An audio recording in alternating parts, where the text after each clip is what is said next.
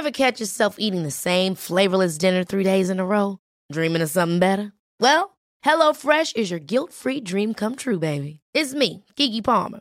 Let's wake up those taste buds with hot, juicy pecan-crusted chicken or garlic butter shrimp scampi. Mm. Hello Fresh. Stop dreaming of all the delicious possibilities and dig in at HelloFresh dot com. Let's get this dinner party started.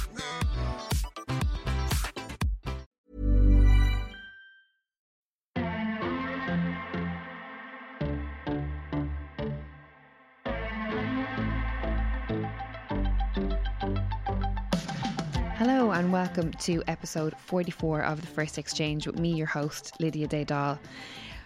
I'm not going to beat around the bush. I am emotionally fragile after tonight's episode. Um, I always record the intro at the end of the podcast because I like to be able to tell you a little recap of what we spoke about. I had an incredible woman in the hot seat tonight, in the First Exchange seat, uh, a woman by the name of Amy Lowry. You might have heard of her. You might have seen her on T V, Ireland A M. You might have read about her story in the newspapers over the last couple of months. Um, she is a lady who was diagnosed in February of this year with clear cell sarcoma, um, which resulted in her having to have her hand amputated.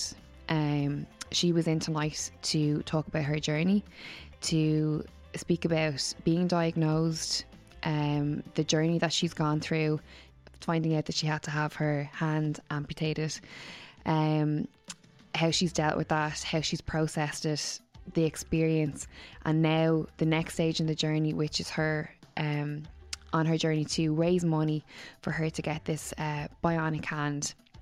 Not a cheap bionic hand by any measure. Um, seventy-five thousand euro um, is what it costs. She's already Uh, fundraised over forty thousand euro, but there's still a massive chunk um, that she still has to, to fundraise.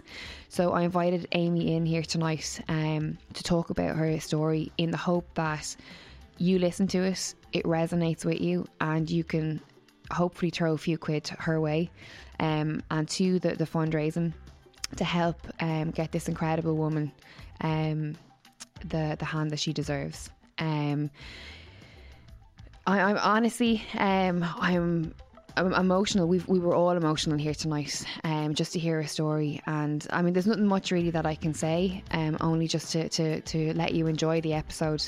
Um, what I'm, I'm I've decided to do is for this week, um, if anyone donates to our Patreon, The First Exchange, um, patreon dot com forward, forward slash The First Exchange. I will uh, donate any donations that we get to our Patreon to Amy and, and to her fundraising. Um, and I'm also going to join in on the, the sponsorship cards, the, the sponsored walks, everything that I can do. Um, I'm going to help her. And if you listen to this, if this episode resonates with you, please get in touch with her and give her anything that you can, because she's an incredible woman.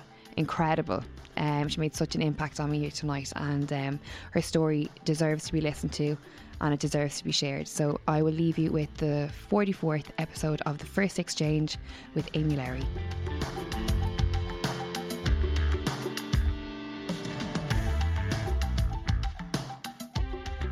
Episode forty-four, Amy Lowry, welcome. Thanks.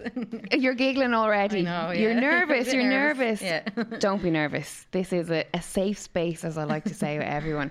Thank you so much for coming in. You're very welcome. I'm delighted. We must thank Audrey Coakley for setting this up. Um, she was hustling for you. She She's like, you need, you need to, you need to meet this girl. You need to hear her story. So I'm delighted. Um, I obviously was reading up about your journey, everything that you've been on, so I'm delighted that you've taken the time to come in. Thank you very yeah. much. Before we get talking about everything, you've been a bit of a, a celebrity these last couple of weeks. Yeah, kind of. yeah, at, uh, Ireland A M, I see you doing stuff with the Mirror, Daily Mail, different yeah. stuff. Yeah, um, and I was alright to talk about the Amy's Army as well. Yeah, yeah. of course, talk about whatever yeah. it was, yeah, yeah. Yeah, so the Amy's Army as well, so my friend set that up for me for the bionic arm. Yeah. The bionic arm. And um, yeah, so that's big. That's been rolling, and um, I got onto Ireland A M through that as well. So, so every, our listeners that are listening there, they'll be like, "Bionic Arm, what's going on? The, who yeah. is Amy Lowry and what is her story?" So obviously you were in, um, you, you decided to, to go, I suppose, public. That would be yeah. the, the only way to say go public. The last couple of weeks and months with, um, you were diagnosed with clear cell sarcoma. Yeah. What year were you diagnosed with this? I was diagnosed this year. Mm-hmm. Yeah, in February, um, on the twenty-sixth of February, I was diagnosed with clear cell sarcoma. I never heard of it before. Um, and yeah, it's just kind of rocked my world now. So so this is like a short turnaround. I mean, yeah. a lot has happened to you, and twenty twenty has been difficult for most people. Yeah. You've had it particularly bad.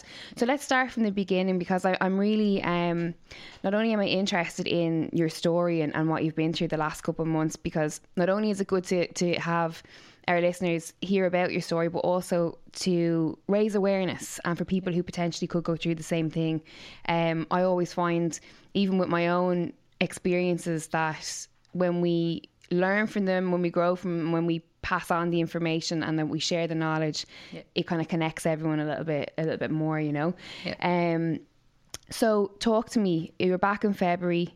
Yeah. So a year, uh, twenty eighteen, I kind of got like a small lump on my hand. Yeah. And um, it just, I just didn't think anything of it. I just thought it was, it would go away. Like, yeah. And then it just kind of continued to grow. And um, I, my husband used to say to me, "That's from texting," because I used to literally just text with my with my thumb over, like cross over, like with one hand, and I used to be like, "It's not from texting," and he's like, "It is from texting," and like, so I had no sympathy at all from him, and um, it was it, the lump started to get bigger, and I hid it in work then last year, I think close to October, I'd say last year, and it, a second lump grew. Mm. And it just started to pain me. Um, it would wake me up in the middle of the night, and I'd actually cry sometimes because there, like, it was really paining me. But at the same time, I never in a million years thought that it would be cancer. Like, yeah, of course. So, um, so yeah, so I was in work, and the girls in work were like, "You need to go to the doctor. You need to go to the doctor." And I was like, "I know, I know." So I finally booked um, the doctors um, in December of last year, and when he looked at it, he just said like, "Oh, it might ju- you might just need like plastic surgery on it." Mm. But he said you should get a private test done, ultrasound, and a private M R I. I had no health insurance, mm-hmm. so I went in, got the ultrasound done in James's Hospital, and the guy there was looking at it, and he was like, "I'm I'm I'm a bit unsure." Um, he said like, "I need to speak to a colleague of mine. It looks like it's benign, so it's not cancerous, um, but we may need an M R I." So I was like, "Okay, grand." So I was delighted that it was, he said to me, "There's, there's no cancer there." Mm. And I thought, this is great, like, you know. And then I got a phone call from James's, like, I think it was like close or close to Christmas. And they were like, "Do you want us to book your M R I in?" And I was like, um, well, "Just give me a second, like, how much is that going to be?" And they were like, "It's going to be three hundred euro. And I was like, "Oh, I'll leave till January," because mm. it was coming up to Christmas, and I just thought, ah, oh, you know, put it on the back burner, as you do.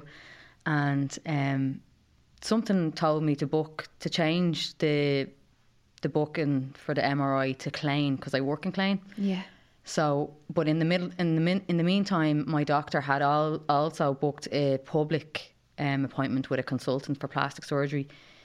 Um, to happen, say, on the twelfth of February, and I had my M R I done at the end of January, but I had no call from the doctor by the time I got to the plastic surgeon. I only had the disc from the M R I, and at that I didn't I wouldn't know how to look, know what was on that. I didn't mm. have the report. So they looked at the disc, they had a look at my hand, they said, "Worst case scenario, we might have to take a nerve out of your leg and reset it in your hand. Um, but if if if it's gone into the nerves, if it's not, we'll just peel it off and stitch it up and you'll be fine." And they said, "We can have you in next week to do that." And I was thinking, this is great, because it's public now, and it was so fast. So um, I had booked to go away then the fo- the following weekend, but not until the Saturday, and the operation was the Friday. So I was thinking, I won't go, but I'm taking the chance to get rid of this now, like, so it doesn't matter, like. And um, I got a, so I was already geared up for the, the operation on the Friday, and I got a phone call on the Thursday from Marlise, the consultant, and she said, "I'm really sorry." Um, she said, "We got your results from the M R I, and we need you to come in for a biopsy. We're not going to be doing the operation tomorrow. Um, we don't usually like to do this over the phone, but we've no choice. I was waiting for a colleague to have a look. He's looked at the reports and he's not convinced, so we want you to come in for the biopsy."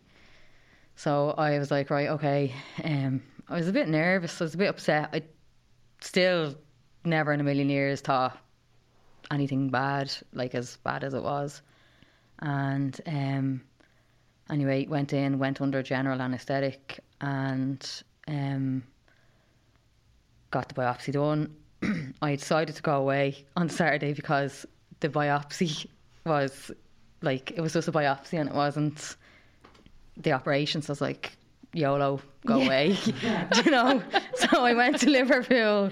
Yes. Um, and I had my hand bandaged for the whole weekend. It was bleeding, but I just kept it really clean, and I went to Boots and like really looked after it.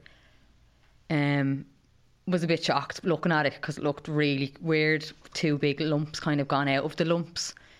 Um, but anyway, I, enjoy- I enjoyed my weekend as much as I could, and yeah. came back on the Monday and got a phone call on Tuesday to say, "Can you come in tomorrow?" Um, and I was like, the receptionist was, I was like, is there like, is it good or bad? And she was like, she, they're obviously trained how to speak to people on the phone because the, you couldn't get anything from them. But my brother's husband is a G P, and he told my brother, "Go to the appointment with her. Like, we have to go." Like, um, for him to to know that there was something wrong mm. before we got there, but he didn't. He didn't tell me either. I just, I just sensed it. Yeah.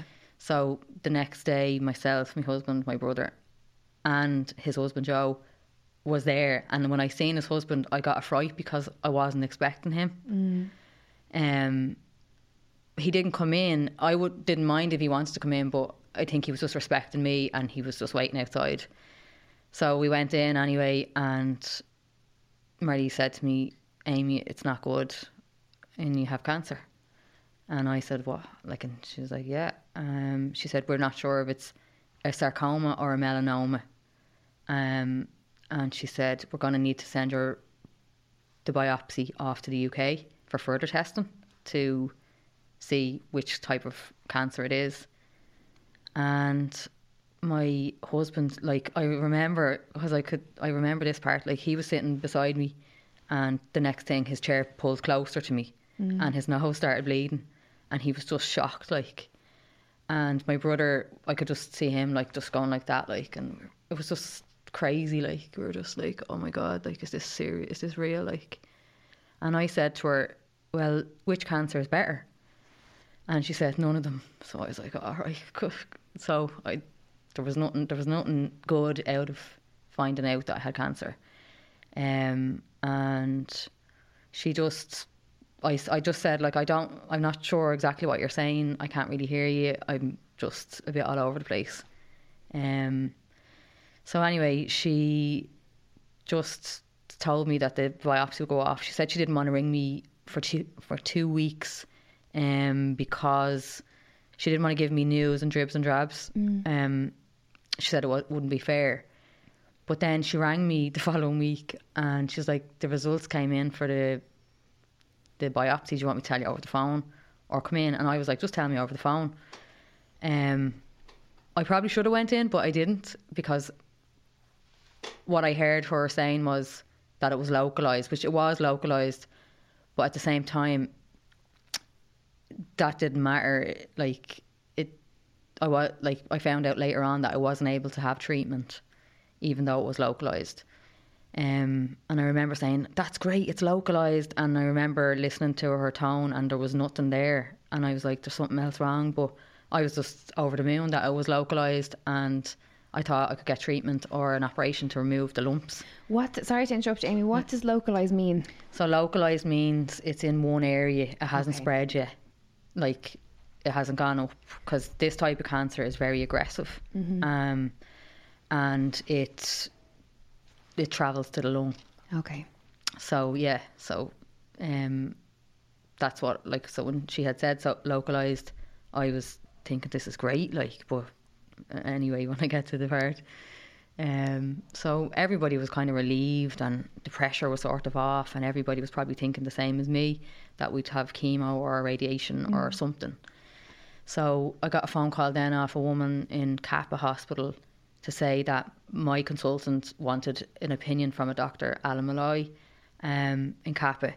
Could I come in um, on in a few days' time? So I said, yeah, no problem. Still didn't cop anything about like orthopaedic, nothing. Just was real blindsided by like what was to come. Um, and myself, and my husband came went out to Cappagh, and COVID was like really hitting at this stage, and there was a, a sign to say only one person allowed in.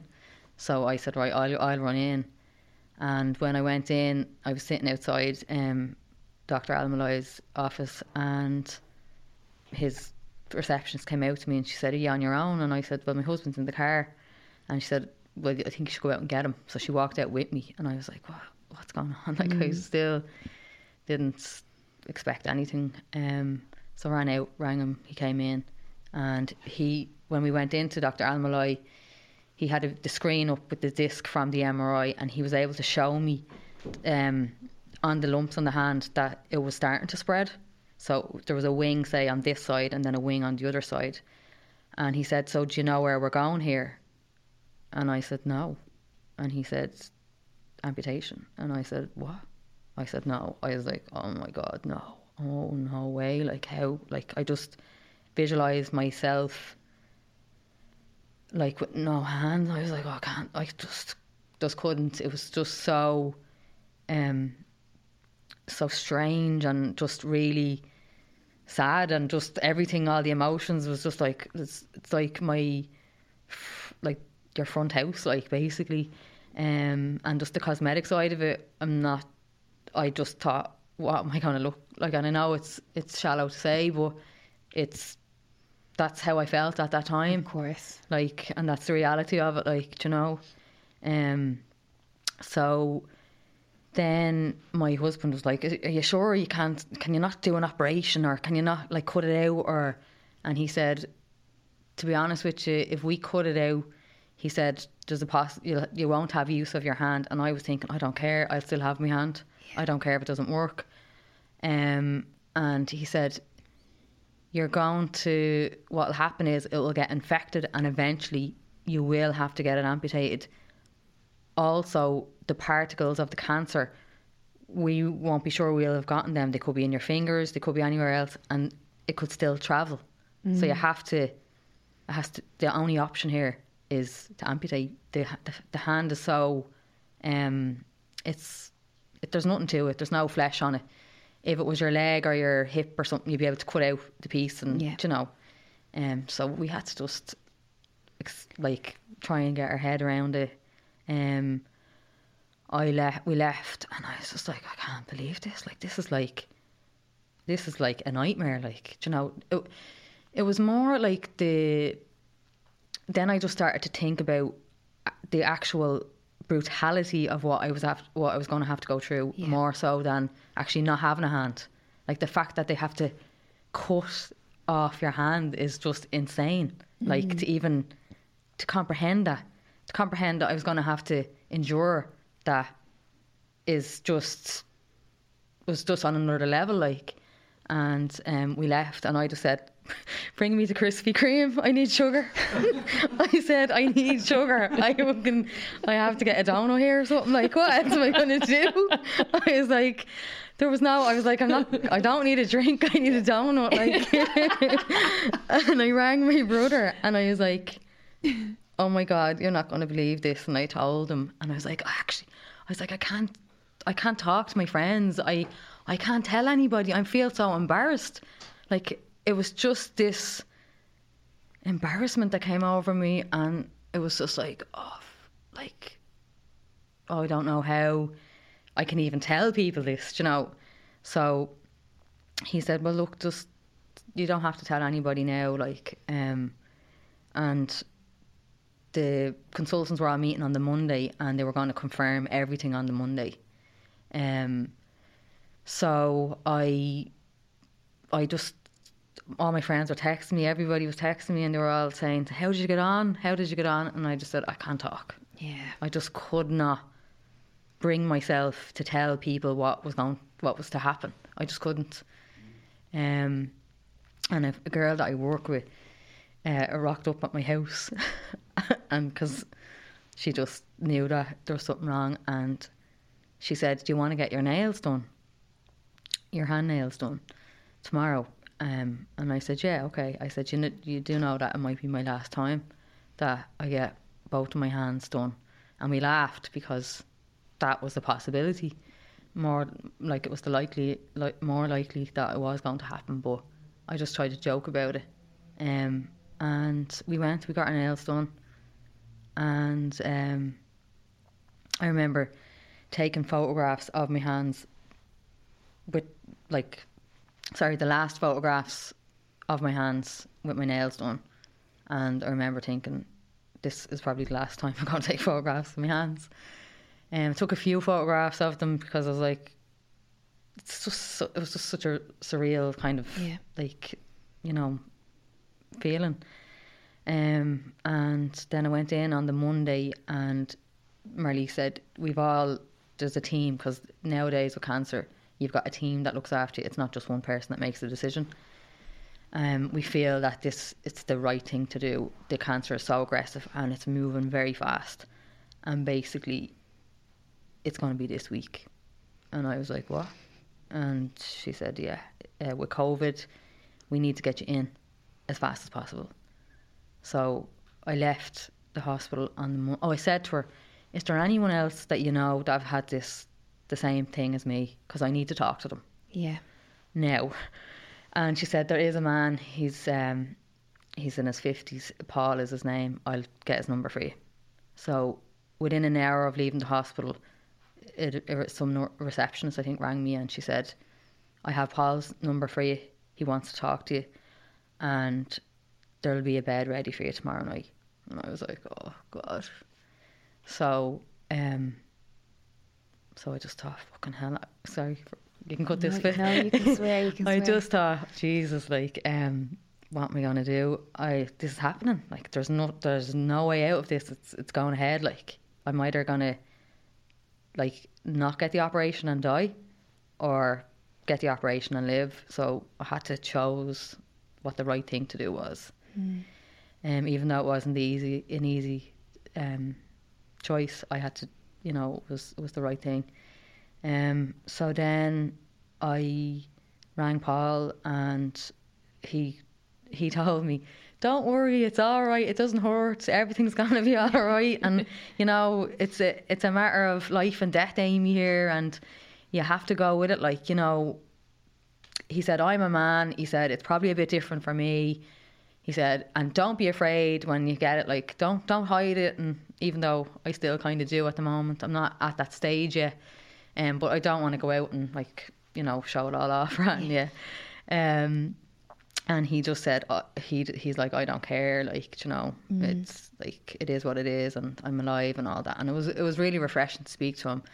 Um, and yeah, so anyway, the next day I got my friend came down and dried my hair and, you know, got me packed up and went to the hospital to meet my husband. And when I got to the front door, the security or like, only you know, only one person's allowed in. And I was, Jesus I just Christ. was like, what? And they said, yeah. And I said, but he has to come in. I said, he has to come in with me. Like, my hand is getting taken tomorrow. I can't, like, I need him, like. Mm.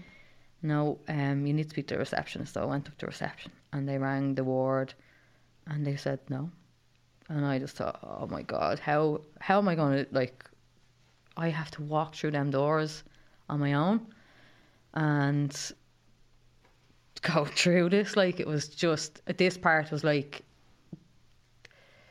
the most horrific part of the journey, I think, so so far, um, and it still kind of gets me when I talk about it.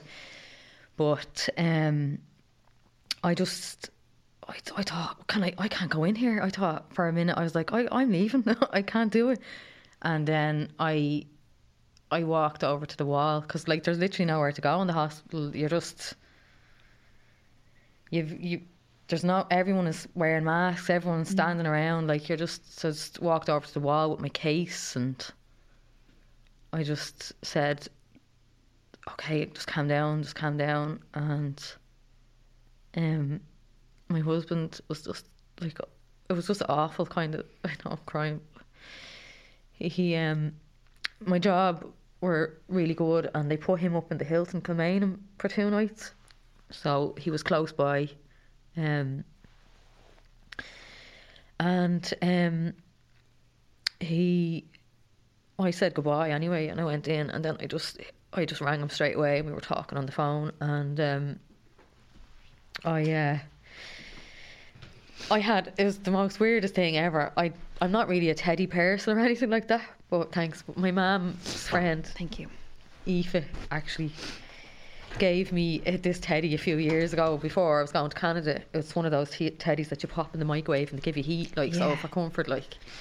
And I just threw it in the case. I don't know why I did. I just felt it was there in front of me and I just put it in. So I just had that and I felt like that that was the only kind of comfort that I had there um, at the time. And when you're in hospital, I don't know if anyone else knows this, but like all the women to be dying to know what you're in for, what, when, when mm. you're going down and, you know, and like if you don't, if you don't come out of your your little, where your bed is and your little section, they'll come to you and they'll they'll talk to you. So I had a few people um, come over to me and, you know, this girl called Karen, I remember her name. And actually, I named Teddy Karen because well, she uh, she just came over and was asking me, like, what are you in for and all. And, like, when I told her, she was just shocked, yeah. couldn't. She could barely even speak back to me. It's such an unusual um, cancer. Um, it's a rare cancer. It's a one percent and it's a one percent of the type of cancer that it is. Um, and she was just stunned, like, and I remember her saying to me, um, do you want some of me sandwich? She wanted to share a sandwich, a ham sandwich with me. And Leo was coming on the telly for the first time to announce, you know, his uh, his speech and all. And I was just like, what is going on here? Like, there was a woman in fr- in fr- across from me. Um, like, it was just mad. Like, um, it, it was crazy. Um, so I had a bit of entertainment and I kind of got myself together. And a few of the nurses and that came by, took your bloods and all. And Shane actually came by and he actually marked my arm where I was going to be amputated from. So it was a five centimetre margin from my wrist down um, for a clear, for a clear margin. Um, that was really unusual because you just see like a marker and a little arrow, you know, pointing to where you're going to be kind of cut. So... Um, yeah, that was odd. Um, but he was he's such a nice guy. He was really kept me at ease. Um, so anyway, then the next morning came and I was just petrified. I had to, I just got on the trolley and I just cried and cried. And the woman that was wheeling me was like, what are you going down for? Are you all right? And all. And I was like, well, wait until I tell you now because you're not going to be all right, you know, when I tell you because I, you know. So I told her, I said, I'm actually going to have my hand amputated. And she was shocked. Like, again, it's just so, like, you know, it's it's it's hard. It's a hard one to take in. So she was wheeling me, crying down. I'm crying. The two of us crying, you know, getting wheeled down. And I was just petrified because my mum is not here. She passed away seven years ago. So all of that stuff came up for me around her pass and, um, and just the loss of her and her not being there. Mm. And it's so weird because when you talk about manifestation and all the rest, it's so true because for a long time, for like maybe a year, I visualised myself in hospital, but I didn't know what it was for, right? And I could just, I always feared that I would end up in hospital and my mother wouldn't be there. Mm. And it happened. And I also dreamt that before I knew anything got to do with cancer or the amputation, that I was going, my arm, my in the dream, my whole arm was being amputated. Wow. Like, it actually came to me before it happened. Um, and I remember going into work one morning and I was like, girls, I'm after having the most horrific dream ever. And like, it actually happened. Like, it's so weird. Um, so anyway, go back to the trolley and I'm going down and I'm just sobbing, and like, everybody is just, you don't know anybody, and mm. you, you just don't know. You're just, the uncertainty of everything. Um, you're going to go in and you're going to come back out without your hand. So anyway, I went in, and then when they were putting me to sleep, the my vein wouldn't they wouldn't take for ages, so it was really sore. And then I like I just remember then just the plastic thing going on my face, and I was asleep. And then I woke up, and I wasn't out, out of the recovery unit until my blood pressure went down because it was up.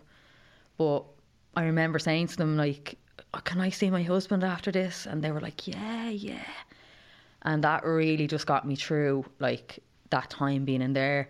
There was nurses and doctors and stuff that were coming over to me and asking me about what what happened, like how I found out I had cancer, you know, what my story was um, while I was in the recovery. And I was chatting away to them, and you know I was you know I was on a really good buzz um, on the morphine, and um, anyway I got out and I got back to the ward, and I said, can I see my husband? And they were like, no. And I was like, what? I was like, well, you just told me. But they obviously told me that I could, so that I'd just stay calm, because I probably wouldn't have. Um, so I was really upset over that. Um, and I said, well, you know, I need to see him. Like, so mm. I'm going to have, you need to, I need to get down to the front door. Like, you have to get me a wheelchair. I need to see him. Like, I have to get to the front door. Um, I don't know how I knew this, but I knew that I had to wait for two hours. I don't know, maybe they told me. Um, so I waited for two hours anyway, and then I got a wheelchair and I went down and I seen him at the front door for five minutes. But it was, I just wanted him to see that I was okay. Mm. Um, um, and then it was just heartbreaking then walking away. Like, and then like I had like just a big bandage on my arm, and it was just real sad. But there was this woman, she was just, she worked in the hospital. She wasn't there with me, but she seen me and she was like, I'll wheel you back up. Um, and I kind of felt that she was meant to be there or something. Yeah. It was real, got that sense. Mm. And she said, she, she just shared with me that her own mother had passed, and I just thought, this is a connection. I just really felt that she was supposed to bring wheel me back up. Mm-hmm. So she wheeled me back up anyway. And again, I, I'm not someone that comes out of the... of the curtain. I just keep private. Yeah. And then I was on a new ward, and there was this woman, I could see her from my curtain, and she was looking over at me. She was an older woman, and she'd smile and I'd smile at her, and I just got this notion to get up and go down to the shop and get myself biscuits mm. and seven up or something. Mm. And I just said, does anybody want that in the shop? Literally, does anybody? and and, and Lily's, Lily is her woman's name, the older woman's name, and she said to me, would you go to the chemist for me and get me cream from me beard? And I said, do you mean Imac cream? And she goes, the pink and white one. And I goes, that's Imac. Yeah, no problem, I'll go down and get you your Imac. so, so literally I'm not joking you, I literally went down to the shop with one, with my arm bandaged off, one hand, went into the chemist, I ordered Imac cream, I got my biscuits and went back up. And I, I just said, is this the cream? And she said, yeah. And I was like, oh, great. And then there's another woman beside her, I can't think of her name, but she was a real moody woman, and Lily used to look at me through my curtain and go, roll her eyes, there she is again, she's off again. She was real she was real moody and bully to Lily. Yeah. She'd say things to her, and then Lily would, like, real mean things, and like I walked out. Um, they started asking me questions about what I had happened, and I was telling them. And the the, the we call her the mean girl. She uh, she said, "Will you will you open that seven up for me?" And I said, "Yeah, no problem." So there's me with one hand, the bottle of seven up in between my leg, and twisting the cap, and you know, giving her. You just couldn't make it up. So I found a bit of comfort in that, and I loved the fact that there was it, there was a little there was a sense of a community in the ward that yeah. I was in, and there was also two other women, and I'm not joking you, I was absolutely devastated. They they came to me.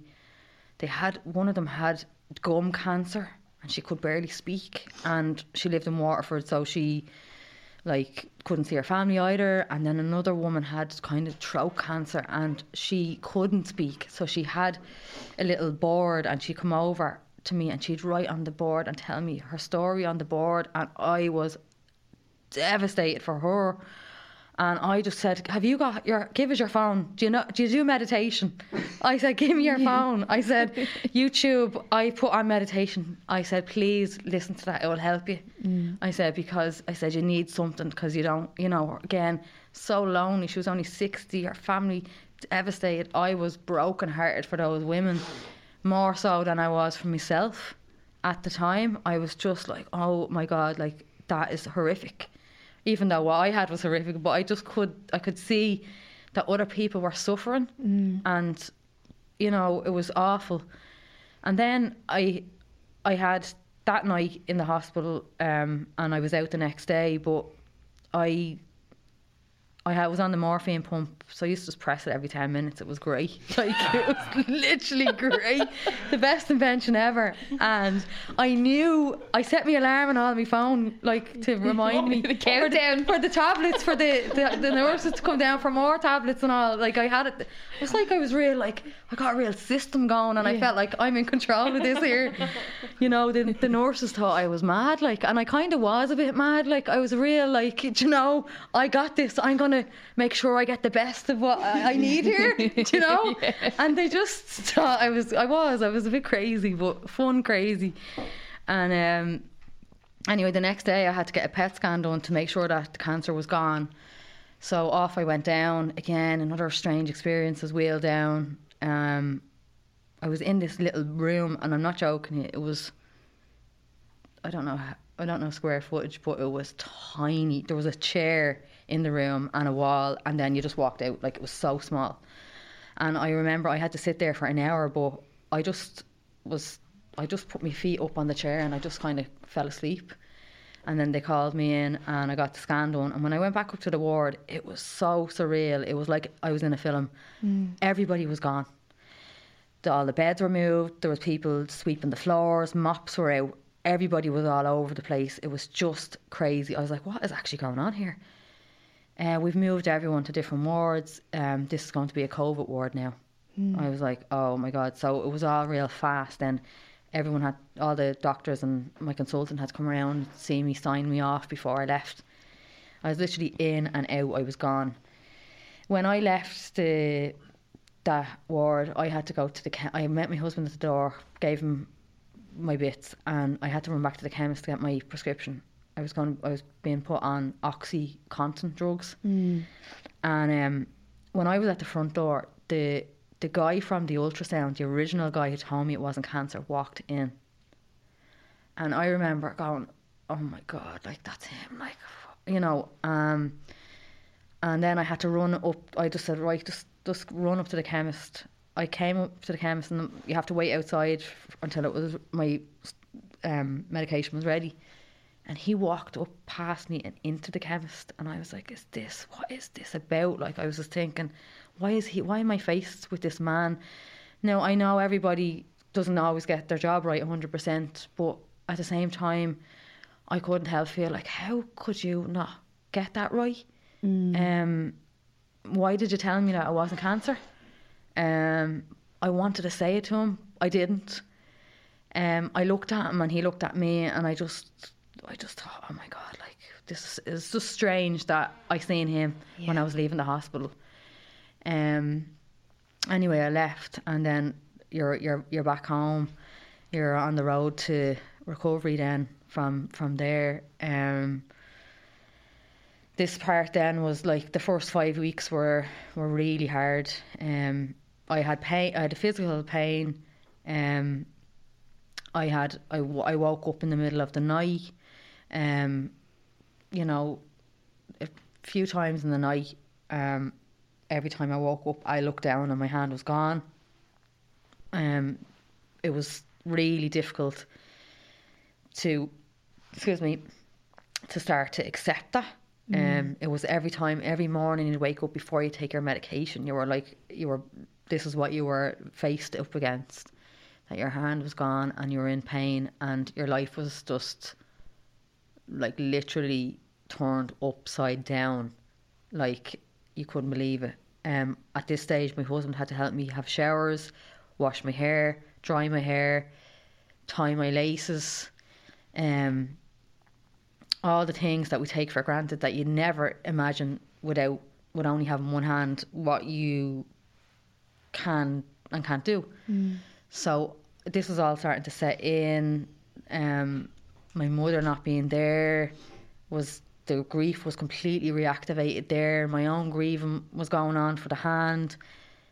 I didn't know, I didn't, I'd never been in this situation before. I had nobody to measure off. I know your man Paul was there, but it was, it's different um, going through it. Um, so that was really difficult and it was a big struggle for the first five weeks. Um, and then eventually I started being able to do everything myself um, mm.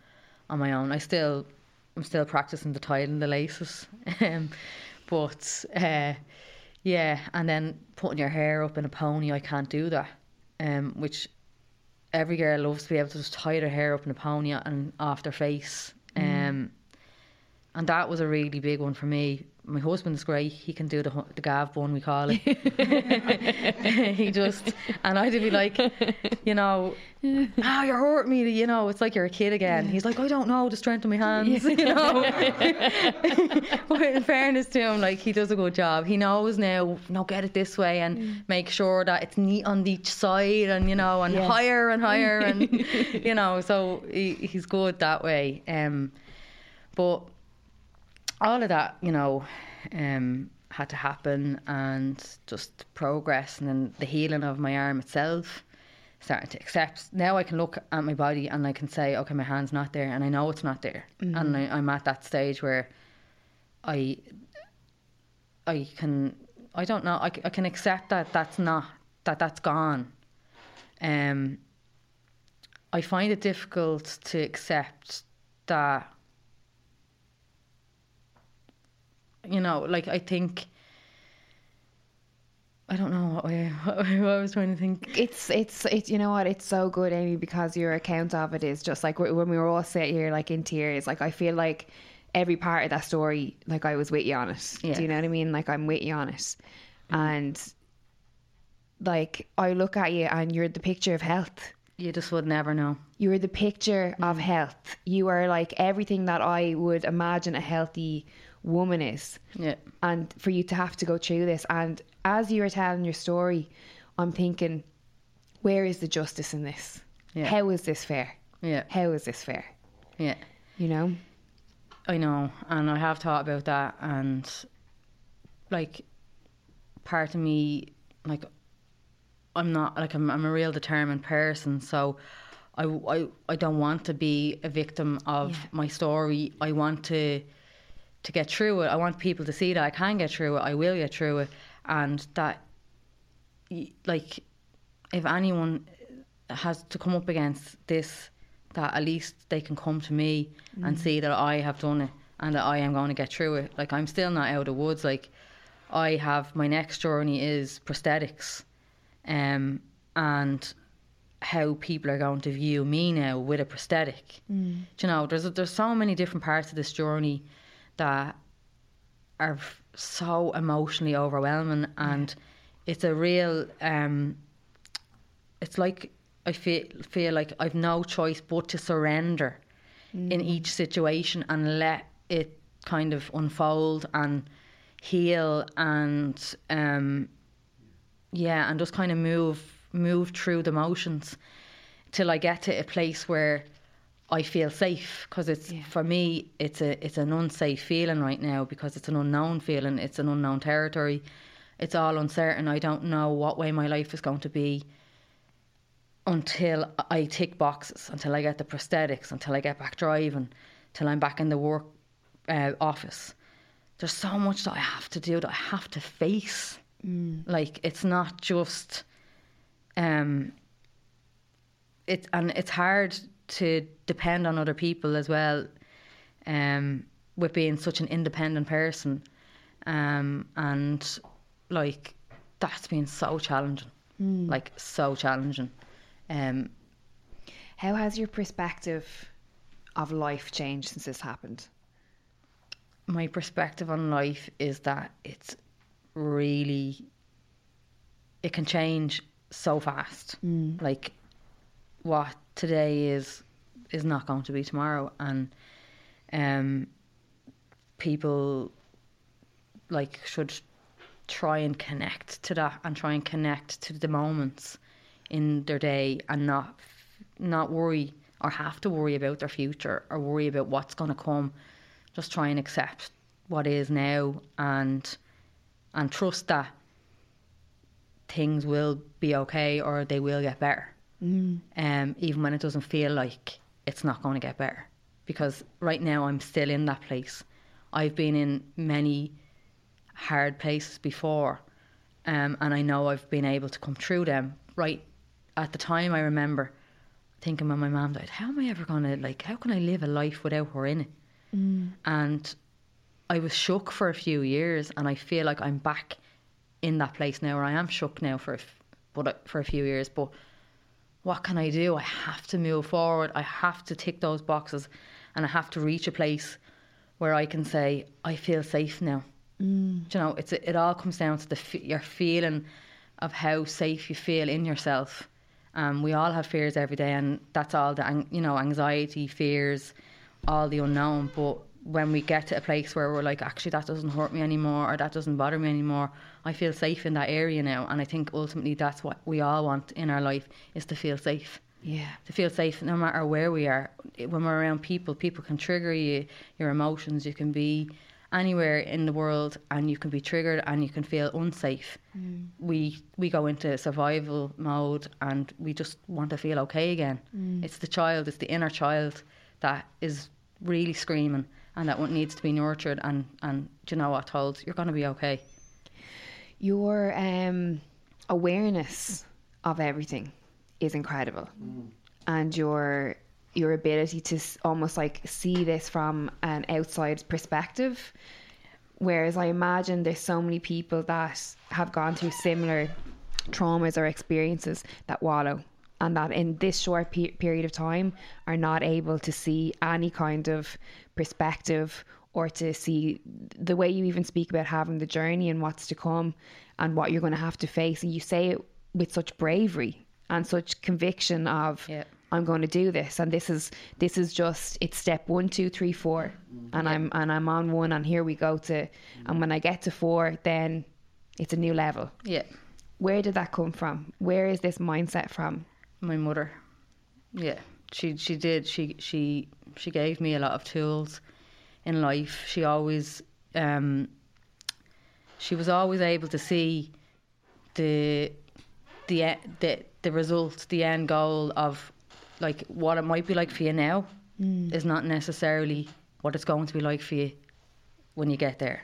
Yeah. Do you know, and, and, and, and just having that vision has helped me, and it's something that is like, it, it, like, as I said, like, I know what I have to do, even mm. though it's hard, it, it hurts and it's really hard.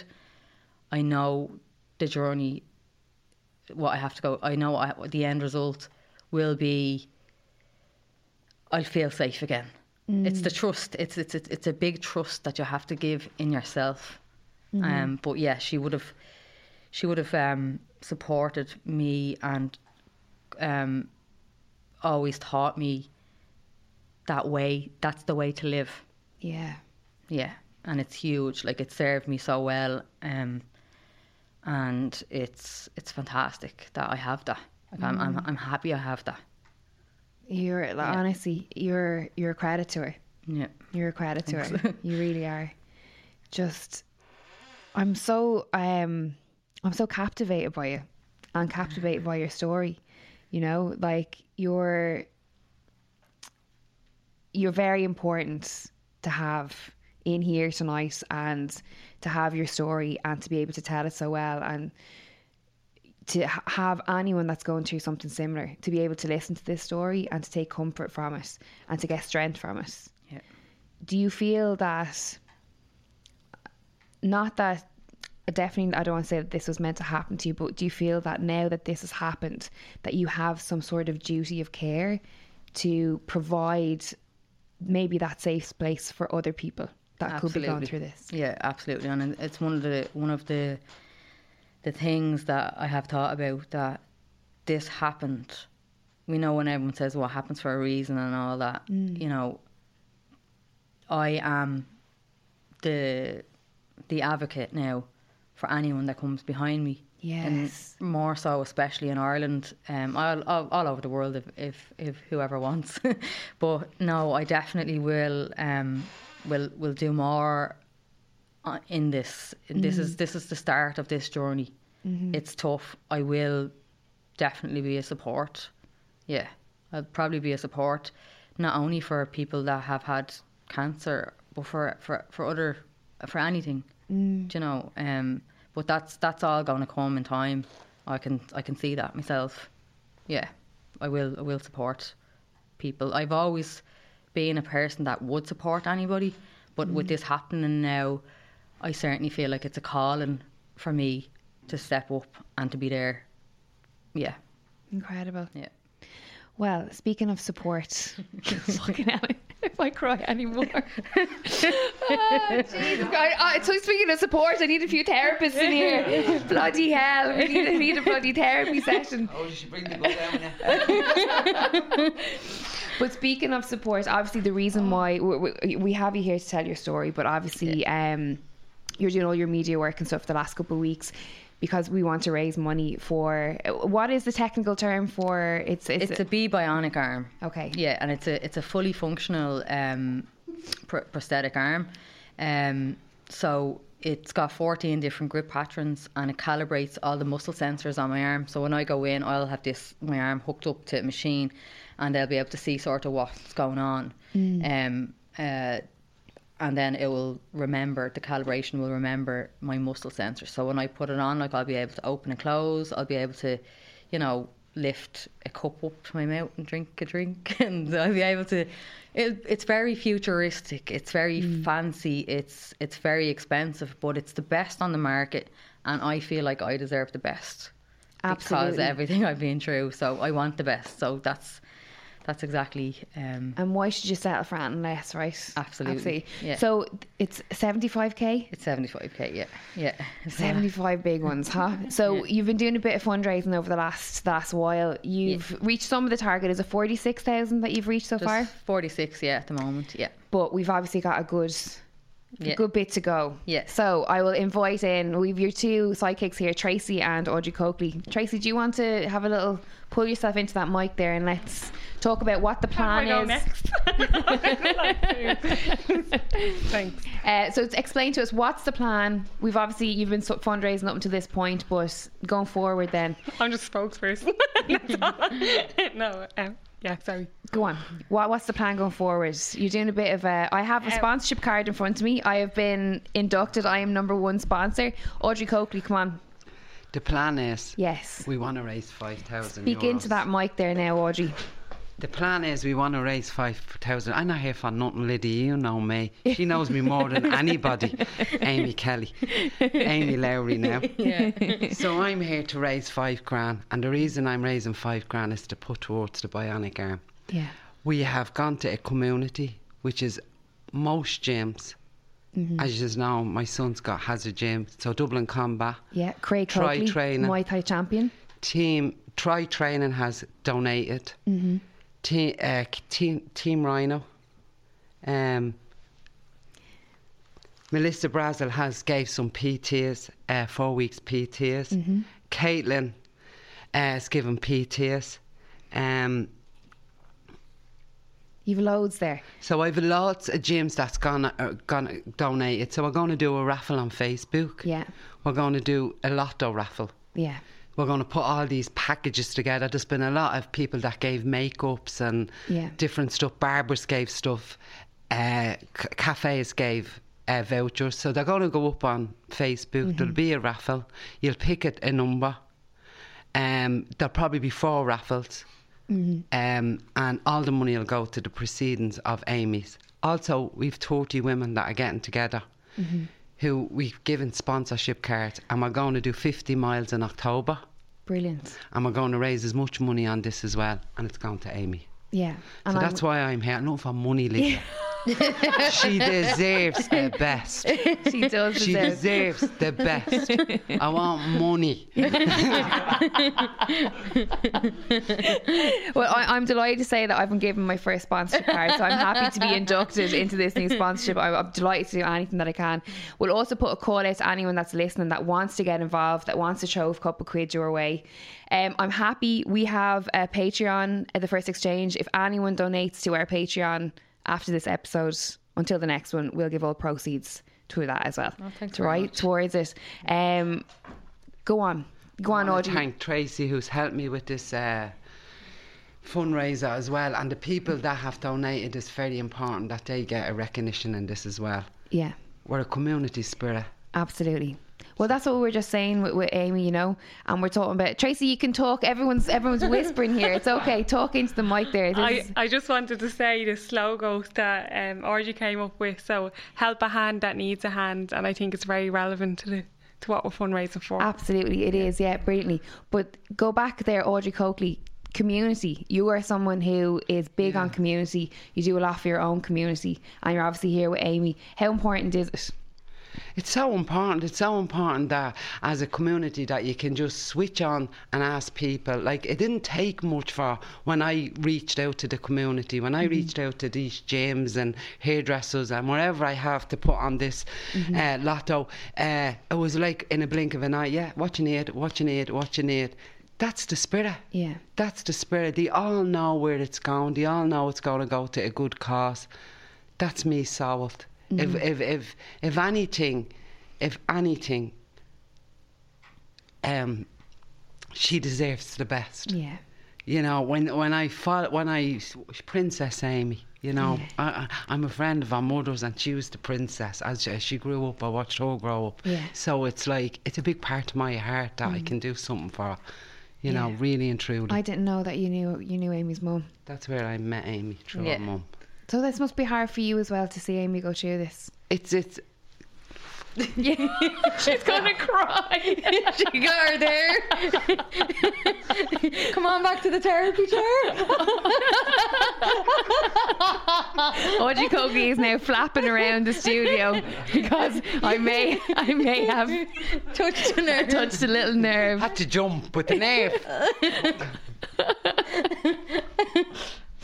I won't put you on the spot. I won't put you on the spot. But I know I can see how much it means to you. I can see how much it means to you there, and yeah. Tracy as well. Yeah. Um, but as I said, if anyone is listening and that they have a couple of quid, no matter how small, no matter how big, um, get in touch. Let's let's let's meet the the, the rest of this, and, and I'd love you to come back in when you do reach the target. Yeah. And when you do have have your new arm. Yeah, definitely will. Of course. Um.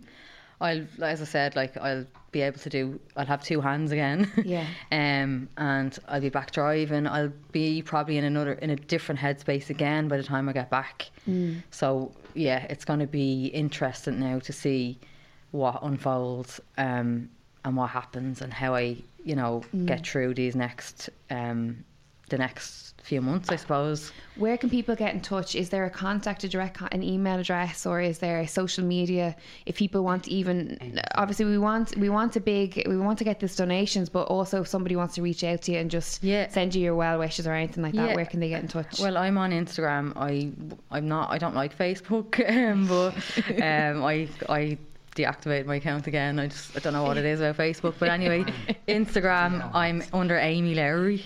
Um, and the Amy's Army is, if you type in uh, Google Amy's Army Claire Cullen, um, it will pop up, and you can see, you can, I have a video up there of, you know, my, a short video actually, my story, but this is, this is a much more in-depth chat here of, of near, near, literally everything that happened step by step. Mm. So, um, so yeah, and there's, you can follow the GoFundMe, and it's it's it's really exciting actually to watch it grow, and yeah. um, the little messages that people put in, um, and any updates. Claire will update, you know, different stages. Like I had a about a month ago, I was cancer free, so she updated the page with that because I had to get another bio, uh, sorry test done, um, just to follow up, and that was was cancer free. Um, also, I'm medication free now the last Amazing. four weeks. Um, again, that's a completely other, a, another story. It's yeah. a long story, actually. um, but uh, yeah, I'm, yeah. So any updates or anything that's going on, we um, we update the page, and I'll probably always keep the page as a memento. Is it mm. memento or momentum? Momentum, Mem- momentum, yeah, mem- momentum. momentum. I was thinking, um, and um, yeah, it would be nice just to, like, for me, actually, I just want to say this. It was really difficult for me to actually ask for help. Um, mm. It's so hard to ask um, people for money, um, and that's why my friend set up the page, but. Even now that the page is open and it's like it's it's lying there, kind of like I struggle with that because I'm like mm. I just want this over with. I want to close down and I want to just to get my arm and that's it. Like um, I fe- do feel quite. I know it, I've exposed my story, um, but when you're waiting for something or you're asking for help, it's very, you're in a vulnerable position as well. Yeah. So there's a lot of vulnerability going on around the situation as well as that. Yeah. Therefore, I do know it's, I have a lot of support as well. So I hold on to that and I hold on to the support that I get. Um, and thank everybody who is supporting me on the journey um, for the bionic and everything else. Um, but I just wanted to say that because that's, that's a, this is a really hard thing to do as well. Yeah. Being such an independent person uh, and if you go back to me leaving Cappagh, I didn't want to tell anybody, not mm. even my close friends, to be here, to be actually speaking and allowing people to help me is huge. Yeah. Yeah. You need to be commended for yes. it. Yeah. So, so I'm so proud of you. I'm so proud of you. Honestly, Thanks. you're you're you're absolutely incredible, Amy. Honestly. I, I you're this conversation tonight will stay with me forever. Yeah. Oh, thanks. That yeah. is the impact that you've made, honestly. Oh, I'm really, you. really grateful that you came in and that you, you let me give you an opportunity to do this. So thank you very, very much. Well, thanks a million to you. It's everyone crying again. I know. I'm sorry. You have to leave quickly. But honestly, um, I wish you the best of luck. And um, I know, I know much. you'll do this. I know, I know. I, tr- I trust in people. Yeah. Um, I trust in people, and I know that I, I'm in. I'm sold, yeah. and I know that loads more will as well. So, thanks a million. Wow, there we go. Amy Lowry for the first exchange.